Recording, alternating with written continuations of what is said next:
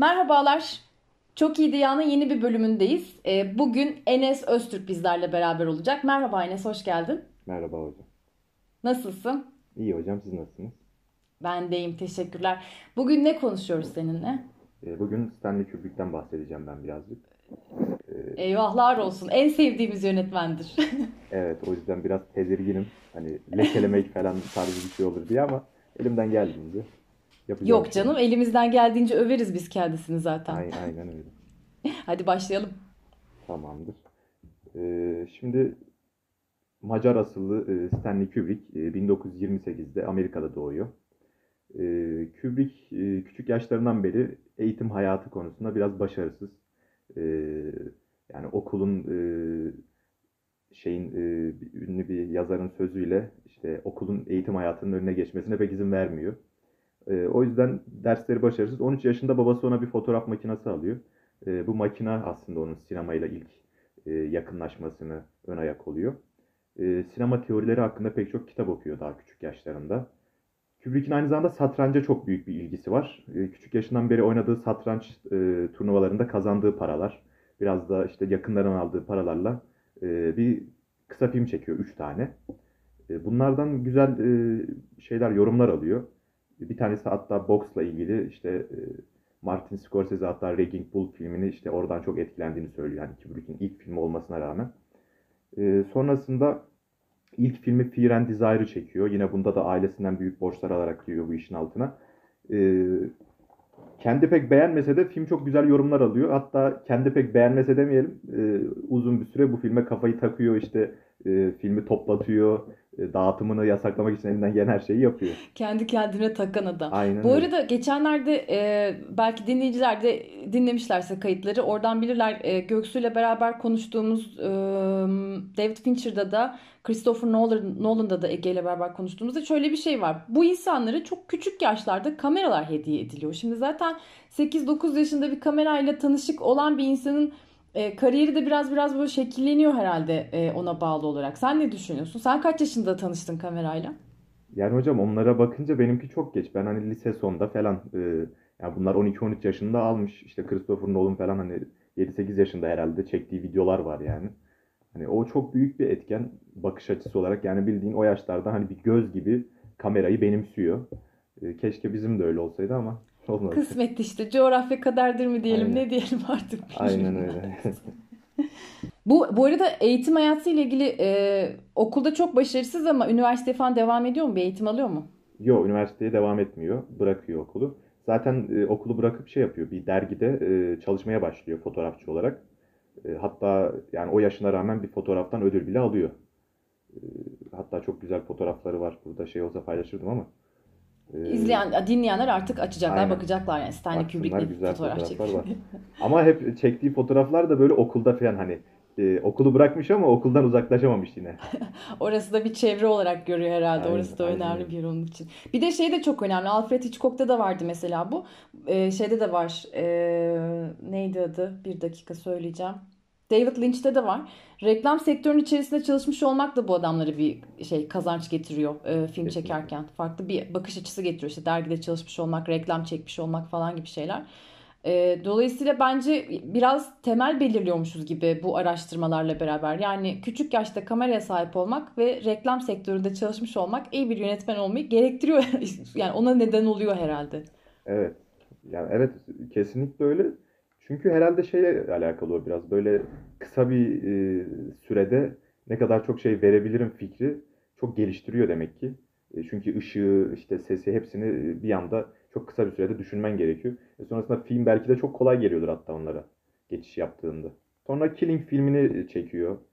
E, tabii arada birkaç film var ama ben böyle daha e, benim için ve onun hayatı için etkili olan filmlerden ilerliyorum. E, Killing filmi bir suç filmi, soygun filmi. E, yine bir kitap uyarlaması. E, bu film de yine işte Tarantino gibi ünlü bir yönetmene Rezervuar Köpeklerinde e, yardımcı oluyor. Yani ondan esinlendiğini söylüyor büyük ölçekte. E, bundan bir yıl sonra Pets of Glory filmini çekiyor. Savaş e, kısmına geçiyor. Çok da başarılı o konuda. E, çok tabii bu filmde göndermeler var siyasi anlamda. O yüzden film Almanya'da, Fransa'da yasaklanıyor uzun bir süre.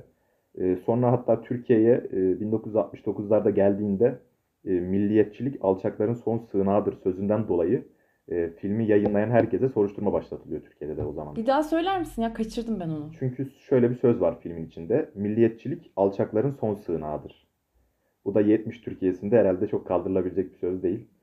E, ondan dolayı Ha, bayağı filme mi soruşturma açıyorlar? Neye Yok soruşturma filme değil. açılıyor? Filmi Türkiye'de TRT'de yayınlayan işte editöründen e, en küçük çalışana kadar hepsine soruşturma açılıyor. Çok iyi hikaye ya. Türkiye'de sansür nerede başladı sorusunun cevabı herhalde. Aynen yani. öyle yani. Hani Almanya'da Fransa'da bile bir süre yasaklanmış ama hani bize zaten geç gelmiş. Ona rağmen böyle bir sansür. E, sonra Spartacus filmini çekiyor. Bu filme sonradan dahil oluyor. E, burada işte Pet Shop Gallery'de Kirk Douglas'ta çalıştığı için e, onun e, tavsiyesi sonucunda dahil oluyor sete. Tabii orada çok büyük bir otorite kuruyor. Herkesin hani alıştığı o ortamı değiştiriyor. O yüzden e, milletten biraz kin topluyor açıkçası belli yani bu. Pek sevilmeyen bir Aynen yönetmen. sevilmiyor ama yani genelde başarılı yönetmenler de öyle oluyor zaten. Hani bu işin şeyi herhalde biraz e, triği gibi. Bu şeyde filmde sette görüntü yönetmeniyle en çok atışıyor. Hatta hani görüntü yönetmenine e, bir yerde şey diyor artık hani e, sadece otur ve ne diyorsam onu yap diyor. E, görüntü yönetmeni çünkü sen hiç yaptığın şeyleri bilmiyorsun diyor. Yani kamerayı şöyle olmaz böyle olmaz diyor. O da kapa çeneni ve otur diyor sadece. Ve film en iyi görüntü yönetmeni dalında Oscar alıyor. Kime ver, veriyorlar Yani peki hani- yani? Kubrick'e mi veriyorlar yoksa filmin görüntü yönetmenine mi? Yo, adam tabii hani kağıt üstünde olduğu için ona veriyorlar ama hani Kubrick cevabını vermiş oluyor aslında. Ee, sonraları biraz daha bağımsız e, bir e, ortam yakalamak için İngiltere'ye gidiyor Kubrick. E, oraya yerleşiyor ailesiyle birlikte. Burada Lolita filmini çekiyor. E, yine güzel bir kitap uyarlaması. Yetişkin bir profesörün işte 12 yaşındaki bir kızı olan e, saplantısını anlatıyor. E, Kubrick bu filmde e, küçük bir kız oynatmak istiyor yine hani e, 13-14 yaşlarında ama tabii izin alamadığı için İngiltere'de de olsa 16 yaşında birini oynatıyor. Sonra benim de en sevdiğim ikinci filmi Doctor Strangelove'ı çekiyor. E, burada işte Soğuk Savaş'ın yeni bittiği bir dönemde nükleer e, başlığı altında komedi yapıyor. Hicivsel bir komedi. Burada da yine e, çok hani böyle çarpıcı bir laf. E, filmde geçen e, beyler burada e, dövüşemezsiniz burası savaş odası sözü çok hani süper yani. Hani filmi direkt tek başına anlatan bir söz. Çok başarılı. Ya bu tabii 2001 Space Odyssey olayı çok farklı. Hani buna hani en sevdiğim filmler falan diye listeye sıraya koyamıyorum yani. Çok farklı bir olay o film. Hani birincidir, ikincidir diyemiyorum. Hani o liste dışı bir film. Ee, burada tabii ilk ve son kez Oscar'ını kazanıyor. İşte evriminin bir sonucu olarak e, makinelaşan insan temasını işliyor bu filmde. Burada şeyi e, Space Odyssey'i en iyi filme koyamamanın nedeni dünyada çekilmiş hiçbir filmi bununla karşılaştıramayacak olmamızdan. Yok yok aynen. Yani bu film e, adı altında bunu koyamıyorum onlarla yani aynen. Evet bu olmuyor yani. bambaşka bir şey. Yani Çok çok farklı bir şey. İnanılmaz. Ben bir de Yani çok hani- geç izledim şey filmi. E, Space Odyssey gerçekten bayağı geç bir şeyde. Hatta sinema artık sinema eğitimi sonlarına doğru falan da herhalde e, izlediğimde ve dedim ki "Ya nasıl yaparsın bunu? Senelerdir neredeydin? Neden açmadın hiç bu filmi diye. Bayağı kendime kızmıştım. İnanılmaz bir film ya gerçekten. Evet. Ya bildiğin hani böyle bir şey ya. E, oturduğun yerde farklı bir deneyim. Hani roller coaster'a binmiş gibi hissediyorum ben o filmi izlerken gerçekten. Hani öyle bir havası var. E, Çok ben- farklı. Bana da çok bölümlü bölümlü geliyor yani işte giriş bölümünde başka bir hikayenin başka bir tarafını izliyorsun. Ee, sonlara doğru daha saykedelik görüntüler gelmeye başlıyor. Hele yani yapay zeka ile olan şeyi falan e, işte daha önce konuşmuştuk ya ya nasıl 1960'larda bunu düşünmüş olabilirsin? Biz daha bugün elde edemedik bu teknolojiyi be falan diye e, kızasımız geliyor Kubrick'imize ama inanılmaz bir filmdir gerçekten. Evet yani o tabletler falan var. Görüntülü konuşma var ya. Adam icat etmiş bildiğin yani o sırada. Helal olsun. E, Otomatik Portakal e, filmine geçiyorum. E, bu filmde seks, şiddet, asilik gibi konular işleniyor daha çok. İşte ilgisiz aile yapısına e, değiniyor e, İngiltere'deki. E, bu filmden sonra pek çok ölüm tehdidi alıyor. Çünkü hani bu film de gerçekten biraz e, psikodelik bir film yani.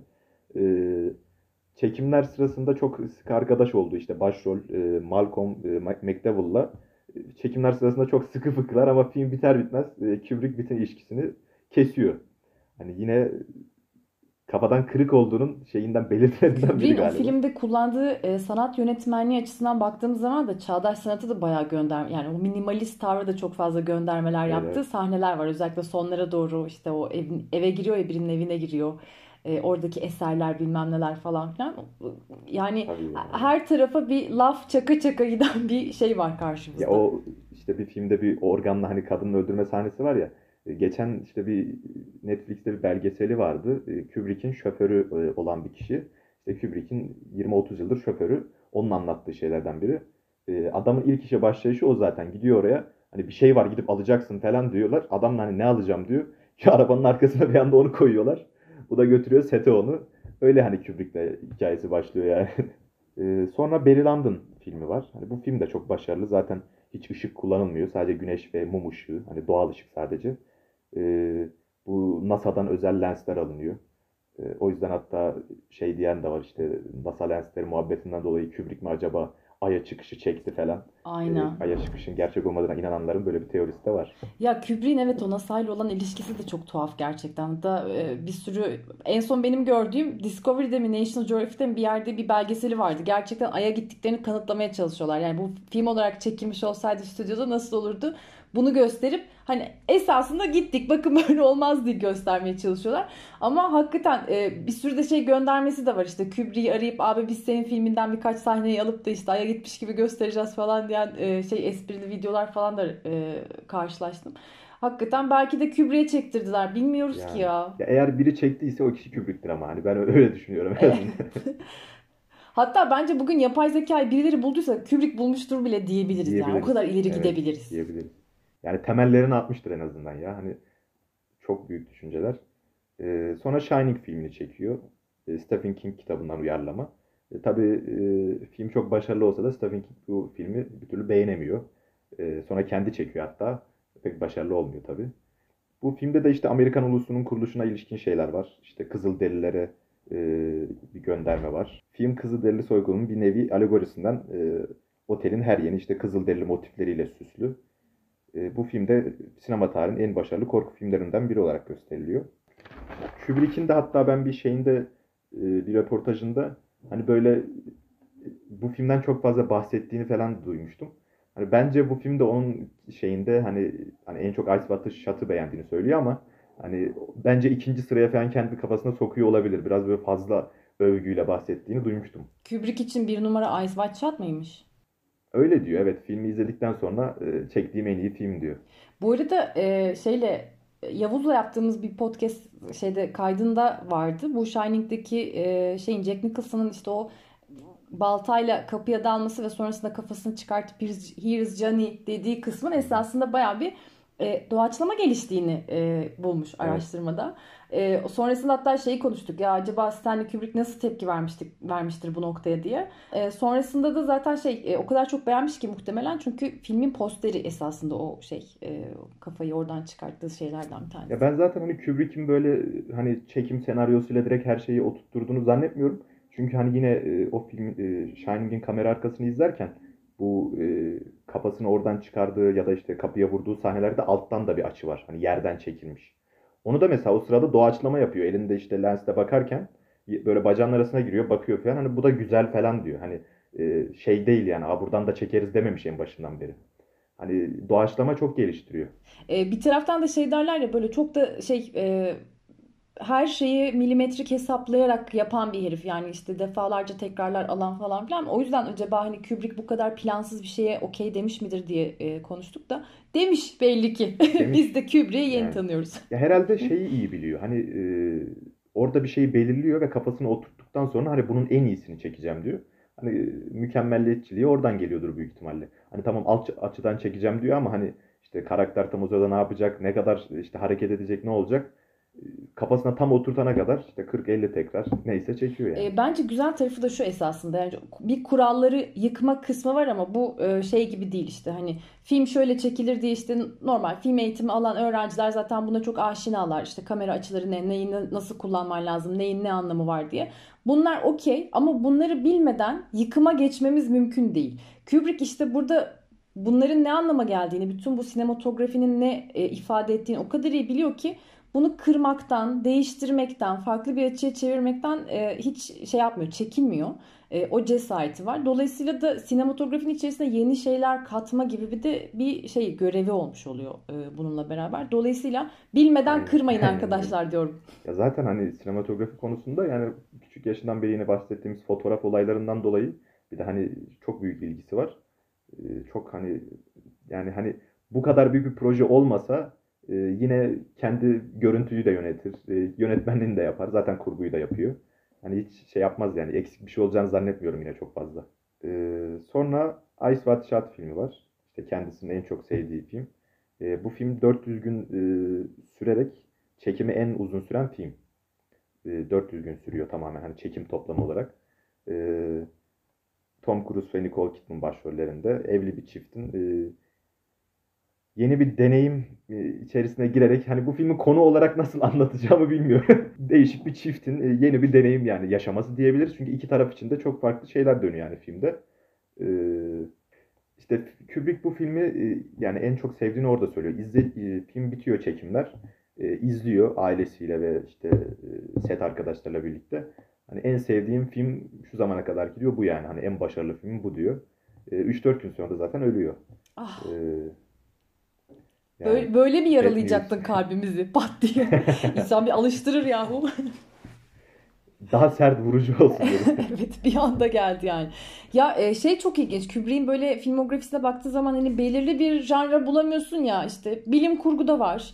E, işte savaş filmlerini de görüyorsun. İşte ne bileyim bir dram da var. Daha mistik bir şeyler de var.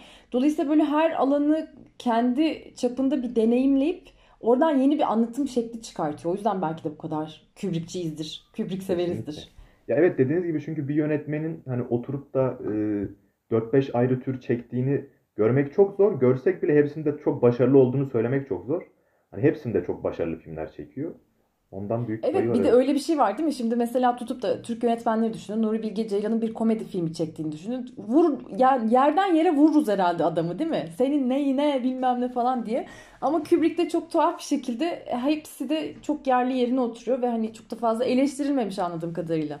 Ya Kubrick'e küfreden var mıdır ya hiç sevmiyorum diyen var mı acaba Ya Kubrick şu filmini? zamanda zannetmiyorum. Hani önceden biraz e, politik görüşünden dolayı falan hani olabilir siyasi. E, filmleri çünkü çok hani ağır o zaman için. E, şu zamanda hani zannetmiyorum öyle bir şey birinin diyeceğini. Ama işte belki de o hani to- e, hiç beklenmedik yeri o zamanlarda dürttüğü için de biraz öncü bir e, yönetmen oluyor. Biraz Zaten avantgard oluyor. kesinlikle ya o çok büyük bir etken. Ya hani o zaman öyle şimdi bile yani hani şu an işte Otomatik Portakal'ı izlemeyen birine izlesek der ki hani ne yani hani bu vahşet falan der hani. E, bilmeyen birine izlettiğin zaman hani ilk düşüncesi olacaktır film için. Çünkü Sen başın kaç yaşında izledin Otomatik Portakal'ı? hocam ben lise 1 falan hani kaç yaşına denk geliyor. İşte lanet olsun. Böyle bir mit var ya bak ben de hatırlıyorum. Ben de ergenliğe girerken, liseye başlarken böyle Otomatik Portakal sözcükleri dolanmaya evet. başlıyor bir anda etrafında. Hani izlenmesi gereken filmler arasında. Dolayısıyla böyle şey oluyorsun. Çekiliyorsun yani izlemem lazım diye. Ben de lisede izledim Otomatik Portakal'ı. Ee, galiba biraz şey yapıyorlar böyle hani gazlayıp işte ergenlere şey yapalım Otomatik Portakal izletelim de gaza Gaza gelsinler gelsinler. falan diye. Evet demek ki hala er- şeyde lisede izlenen filmler arasında Otomatik Ya bir de Portakal. o zaman için de gerçekten psikolojide de bir etkisi olur yani insanın. Hani Evet. ben sonradan izlediğimde hani tamam daha farklı bir bakış açısıyla izliyordum ama hani lise 1'de ne bileyim adamın gözlerine damlalar işte o tiyatro sahnesinde kovalamalar falan yaşlı adamı şey yapması çok sayko bir film gerçekten. Anne baba. Ya belki gerçekten bir neslin e, ergenliğinde bu kadar asi olmasının Kesinlikle sebeplerinden olabilir. bir tanesi herhalde Otomatik Portakal. Yani o kapılar, çarpmalar işte ben sizle yaşamak istemiyorum diye e, çıkışlar falan filan herhalde Otomatik Portakal'dan kaynaklanıyor. E, buradan duyuralım dinleyicilerimize. Ergenlik çağına giren çocuklarınız varsa Otomatik Portakal'dan uzak tutun bakalım ne olacak. Ya evet bu film gerçekten hani böyle üniversiteye geçiş çağında izlenilmesi gereken bir film bence. Hani Evet evet e, biraz da zaten hani 18 yaş falan muhabbeti bir yana hani tam anlaşılmaz da zaten hani ilk izlediğimde ben de çok anladığımı zannetmiyorum. E, Hem anlaşılması açısından ama mesela bu tarz filmleri ben 2-3 yılda bir izliyorum hani tekrar. E, Böyle her 2-3 yılda birdeki etkisi de çok farklı oluyor. Her sene başka bir şey çıkıyor değil mi? Evet. Ya Her kitabını da okudum mesela. Hani kitabında mesela o şeyi alamadım. Güzel yine çok güzel anlatım falan ama her kitabı okurken kafamda o sahneyi canlandırıyorum. Okuduklarım bende gördüklerim kadar büyük etki bırakmıyor. Ki genelde tam Belki tersi olur. Hani kitapı okuyanların daha çok beğenirler falan. Çok farklı bir film ya. bu. Peki Enes e, hiç Kubrick izlememiş artık varsa da e, bir ayıplayalım kendilerini zaten hiç Kubrick izlememişlerse bu zamana kadar. Ama diyelim ki var. E, onlara hangi filmle başlamasını önerirsin? Ya bence Strange Love çok uygun başlamak için. Yani e, hem tarzını anlamak için hem hani komedi, e, güzel hani öyle şey sahneler de yok. Hani yaşı küçük olanlar için diyorum şu anda. E, Psycho sahneler de yok. E, hem de çok hani ben hala izleyince gülüyorum. Bilmiyorum hani hala siz öyle izleyince gülüyor musunuzdur ama komik bir film gerçekten. Hani bu şey e, doktor karakterinin şu eli şöyle tutma hareketleri falan. Hani Ee, zaten o oyunculuk da süper. Okey. E, Strange Love'la başlasınlar e, Ben onu diyorsun. öneririm. E, Ama bence e, Space Odyssey'i izlesinler ama ilk olarak kesinlikle izlemesinler. Yani ilk olarak orayla başlamayın kesinlikle. Kesinlikle. Arayı da çok açmadan hemen Evet, evet. e, onu da çıkartın. Otomatik Portakal'ı da tabii ki de hayatınızın bir yerinde izlemenizi kesinlikle de öneriyoruzdur herhalde değil mi Enes? Kesinlikle. Ya ben hatta sıraya koymak istedim şu an. Strange Hı. Love, e, Barry Lyndon, e, Otomatik Portakal, sonra Space Odyssey. Şey Ice Yani White hani- Shot Ice White Shot, e, Space Odyssey ile Otomatik Portakal'ın arasına girebilir. Hani en Bence başta o da kesinlikle. kırklara falan gelince bir izlesinler. Kırkını zaten o evet evet o, o olay da var ama hani şeyden sonra izlenebilir. E, Barry Lyndon'dan falan sonra yine bir alışma şeyine geçilebilir. Ama en başta Ice White Shot da çok hani enteresan Evet olur evet. ya. Evet. Evet. Evet, ya. Hayatınızı değiştirebilir yani. Dikkatli davranmak lazım. Kesinlikle. Ya ben o filmi izledikten sonra bu forumlar falan vardı böyle işte filmin içindeki göndermeler falan diye. Hani iki saat onları okuyup böyle hani gecemi alt üst ettiğimi biliyorum. Evet bir de öyle bir şey var. Yani Kubrick izledikten sonra da üzerine okuma yapmak gerekiyor. Yani ne Kesinlikle. ya bir derinlemesine inebilmek için o zaman daha e, oturaklı hale geliyor. Hem gördüğümüz görseller hem de şeyler, e, fikirler. Enes eklemek istediğin şeyler var mıdır? Yok. Hani son olarak da e, buraya not almıştım. Hani Kubrick'in işte George Lucas, James Cameron, Scorsese, David Lynch, Ridley Scott gibi pek çok e, yönetmene de e, örnek olacak e, büyük bir miras bıraktığını söylemek isterim. Yani diyorsun ki elini masaya vurup çekilin arkadaşlar baba burada diyorsun Kubrick Yani için. çünkü hani bir de öyle bir şey de yok. Sanatçılarda genelde biraz ego olur ya. Hani hepsi teker teker röportajlarında hani çok etkilendiklerini açık açık söylüyorlar. Hani olmasaydı şimdi böyle olamazdım diyorlar yani. Evet E evet. Demek ki bize de söylemek düşüyor. Büyük lider ya Aynen öyle. sinema dünyasında. Enes çok keyifli bir sohbet oldu. Çok teşekkür ederim. Ben teşekkür ederim hocam. Sağ olun. Görüşürüz. Görüşürüz.